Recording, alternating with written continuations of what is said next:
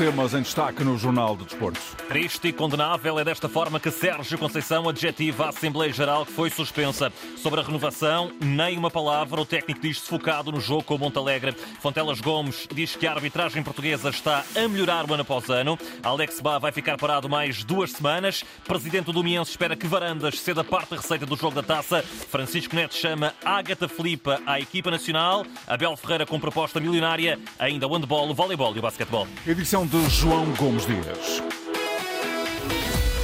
Em última hora, o relatório e contas da SAD do Futebol Clube do Porto, relativo à época de 22-23, foi aprovado em Assembleia Geral Ordinária, realizada no Estádio do Dragão. A informação foi transmitida há instantes à Comissão de Mercado e Valores Mobiliários. Recorde que este último exercício fechou com um prejuízo de 47,6 milhões de euros, mas recebeu o voto favorável de 99,9% dos acionistas da SAD Azul e Branca. Sérgio Conceição não se escondeu nas palavras e repudiou os episódios que marcaram a última Assembleia Geral do Porto. O técnico dos Dragões assumiu estar profundamente triste com aquilo que se passou e acrescenta, enquanto sócio há quase 30 anos, os atos de violência são totalmente condenáveis. Como empregado do Futebol Clube Porto, tenho que me focar na equipa. O meu papel é treinador de futebol. Então tenho que preparar a equipa da melhor forma, olhando também para estes para estes, para estes acontecimentos que, que, fazem parte uh, ou que estão a fazer parte do nosso ou deste ambiente e do nosso clube, que me deixa uh, triste. Obviamente que repudio qualquer tipo de violência e claramente aquilo que ouvi na AG como sócio há 27 anos deixa-me triste e é condenável. A partir daí, ponto final, não comento mais, porque o meu foco é no, no jogo da manhã. Audivelmente incomodado com todo o ambiente que se instalou em torno do clube, Conceição quis deixar claro que aquilo que se passou na Assembleia Geral não representa de todo o que é um adepto do Porto. Eu acho que os sócios querem é, é vitórias, querem é títulos e não querem também algumas situações que infelizmente aconteceram. Somos de uma região muito apaixonada pelo nosso clube, dedicada à causa um, ajudar sempre o Futebol Clube Porto a ter mais vitórias e principalmente mais títulos, ou que essas vitórias possam dar títulos, mas não somos aquilo que, que vimos uh, neste passado muito recente. Já sobre a renovação de contrato, que está em suspenso, Conceição considera é um assunto sem qualquer importância nesta fase da temporada. Eu sou o empregado do Futebol Clube Porto, sou um trabalhador do Futebol Clube Porto, eh, não tenho, por isso, que comentar as palavras do meu presidente. Não vejo qual é o espanto das palavras do nosso presidente quando eu, a minha última renovação foi 4 de junho de há três anos atrás, mais ou menos. Estás agora em junho, há três anos. E renovei uh, nas férias, no fundo. E é com um contrato até ao final da presente época que o treinador do Porto olha apenas para o futuro próximo e, em concreto, para o duelo de amanhã com o Montalegre, equipa do quarto escalão do futebol português. Uma equipa super motivada, tentar uh, criar surpresa, como, como, como, como, todas as equipas de escalões inferiores uh, tentam nesta, nesta competição. E cabe-nos a nós uh, assumir o jogo dentro daquilo que foi a estratégia definida, percebendo o que é que poderá acontecer, antecipando cenários e, e metendo jogadores que eu acho que, que estão em melhores condições. Uh, mas temos 11 jogadores preparados para iniciar, mais 5 com certeza que vão entrar a dar o seu melhor para, para passarmos esta eliminatória. Pepe, Zaidu e Wendel estão de fora por lesão. Já Ivan Reimer prepara-se para voltar aos relevados frente a um Monte Alegre orientado pelo ambicioso eh, Tony Pereira. Nós não temos nada a perder e tudo a ganhar. Nós sabemos, pelo seu treinador, o ADN que tem o Futebol Clube do Porto nunca facilita. E eu eh, posso dizer que revejo muito eh, no Sérgio Conceição pela paixão que ele transmite, pela seriedade que ele, que ele põe em campo e nunca facilita, nunca facilita. Ele, para ele é tanto importante o jogo com o Montalegre como o jogo com o Barcelona. Tony e Sérgio Conceição na antevisão ao Porto Montalegre, jogo marcado para amanhã às 8h45 da noite, 16 avos de final da Taça de Portugal, para seguir aqui na rádio com relato de Fernando Eurico. Também amanhã está agendada a partida entre Vizela e Estrela da Amadora, com início às 7h30. É o encontro que marca o arranque destes 16 avos de final. E do lado dos vizelenses, o avançado Matias Lacava não tem dúvidas de que a equipa pode pode seguir em frente nesta prova? Sim, sim, podemos. Creio que podemos. A equipa está muito unida, é uma boa equipa, um grupo muito bom e acredito que podemos avançar para a fase seguinte. podemos avançar à seguinte fase. Já no Estrela da Amadora, o treinador Sérgio Vieira tem vários indisponíveis, mas isso não retira a natural ambição. Independentemente de quem, eh, de quem possa estar disponível ou não, nós temos que sempre encontrar soluções para entrar eh, dentro de campo com, com, com a máxima energia possível, com a máxima ambição possível, dentro das condições que nós temos uh, para disputar o jogo, seja em termos táticos, técnicos, físicos, emocionais. E esse é o espírito que nos trouxe até aqui. E, e, esta temporada não vai ser diferente. Vizela Estrela, amanhã a partir das sete e meia da tarde, para seguir com informações de Paulo Vidal. Já vamos regressar à Taça de Portugal, mas primeiro escutamos José Fontelas Gomes. O presidente do Conselho de Arbitragem não tem dúvidas, os árbitros estão cada vez melhor. Os árbitros estão a trabalhar, os árbitros estão um, a fazer tudo aquilo que podem dentro daquilo que é a sua área de trabalho. Uh, a verdade é que temos melhorado. Uh, ao longo destes sete anos que levamos, as coisas têm corrido, obviamente, uh, umas vezes melhor, outras vezes pior, como em todas as, as, as áreas, as áreas da, todas as áreas de trabalho que todos nós vamos, vamos tendo.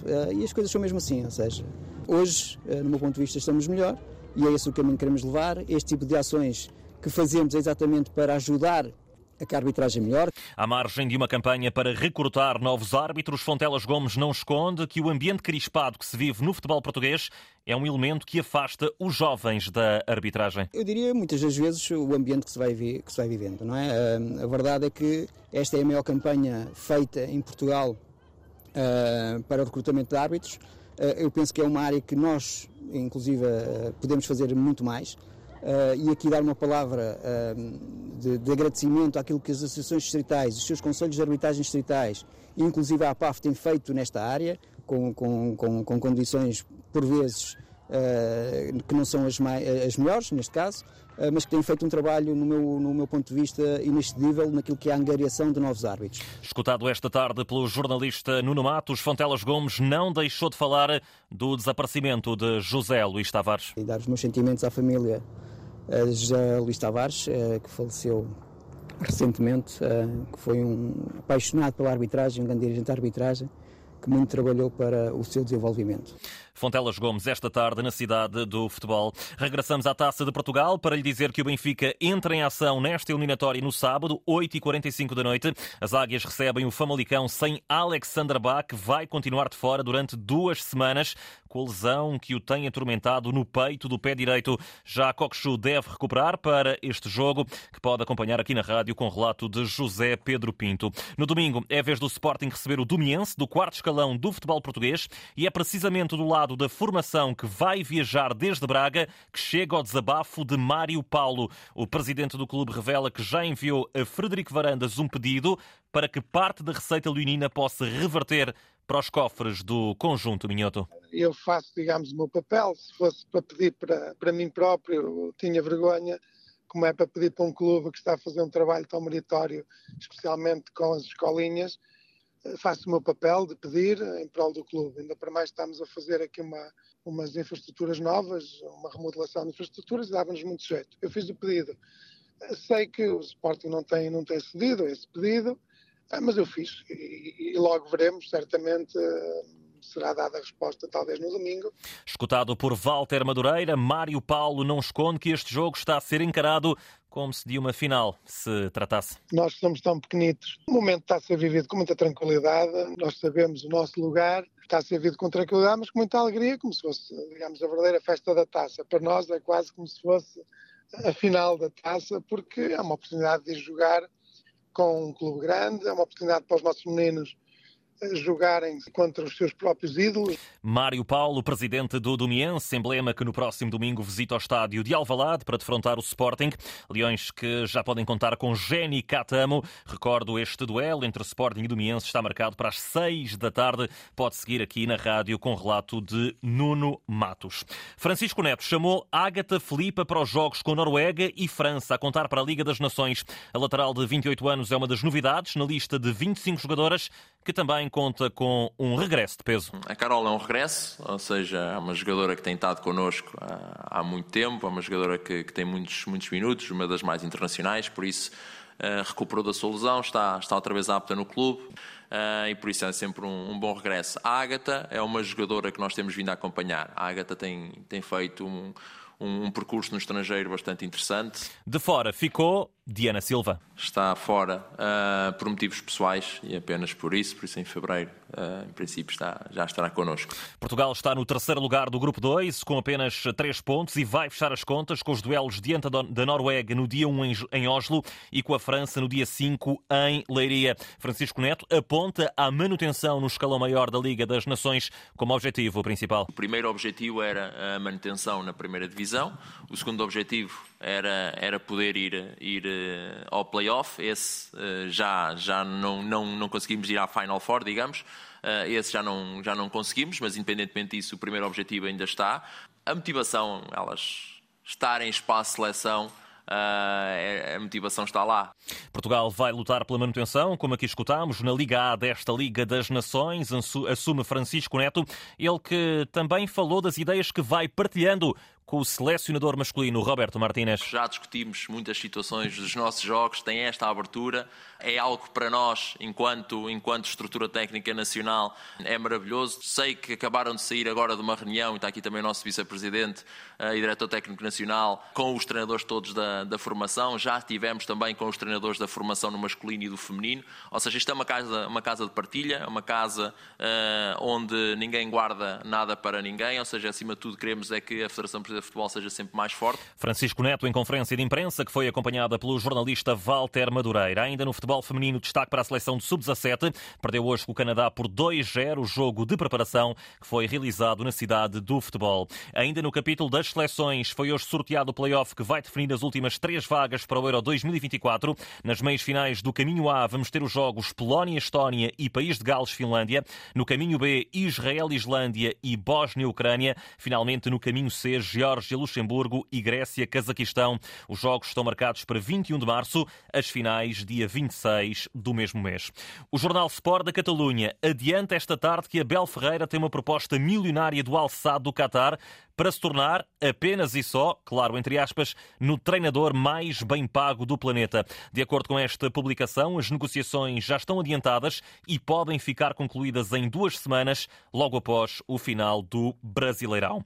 O Ministério Público de Barcelona pede nove anos de prisão para Daniel Alves. Recorde que o jogador está acusado de delito sexual com violação e que se encontra detido desde janeiro. O jogador já lhe viu ser negada por duas vezes a liberdade condicional, depois de ter apresentado pelo menos quatro versões diferentes do sucedido.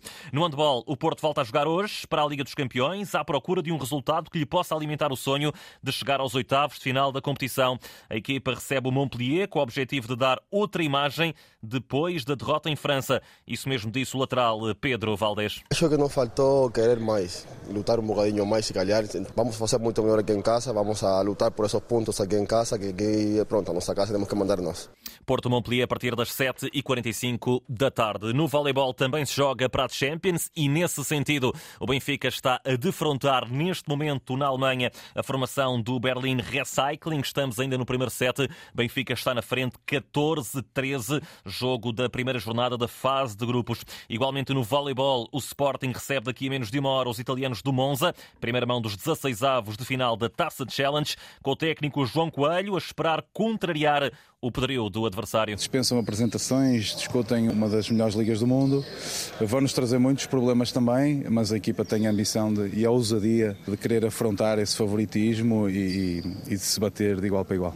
As palavras do técnico do Sporting, o Sporting Monza está marcado para as sete e meia da tarde no pavilhão João Rocha. No basquetebol também se joga hoje para as provas europeias, com o do Barreiro a receber as alemãs do Kelta às oito e um quarto da noite, partida da fase de grupos da Europe Cup. Também para esta prova temos o Benfica a jogar em casa com as escocesas do Caledonia Gladiators quando forem 8 e meia da noite. Uma nota final ainda nesta edição para o Hockey Patins e para lhe dizer que hoje joga-se para a ronda 7 do Campeonato Nacional com o Murches a defrontar a Oliveirense a partir das 8 da noite e finalmente com o Hockey Clube de Braga a defrontar o Ribadave quando forem 9 da noite.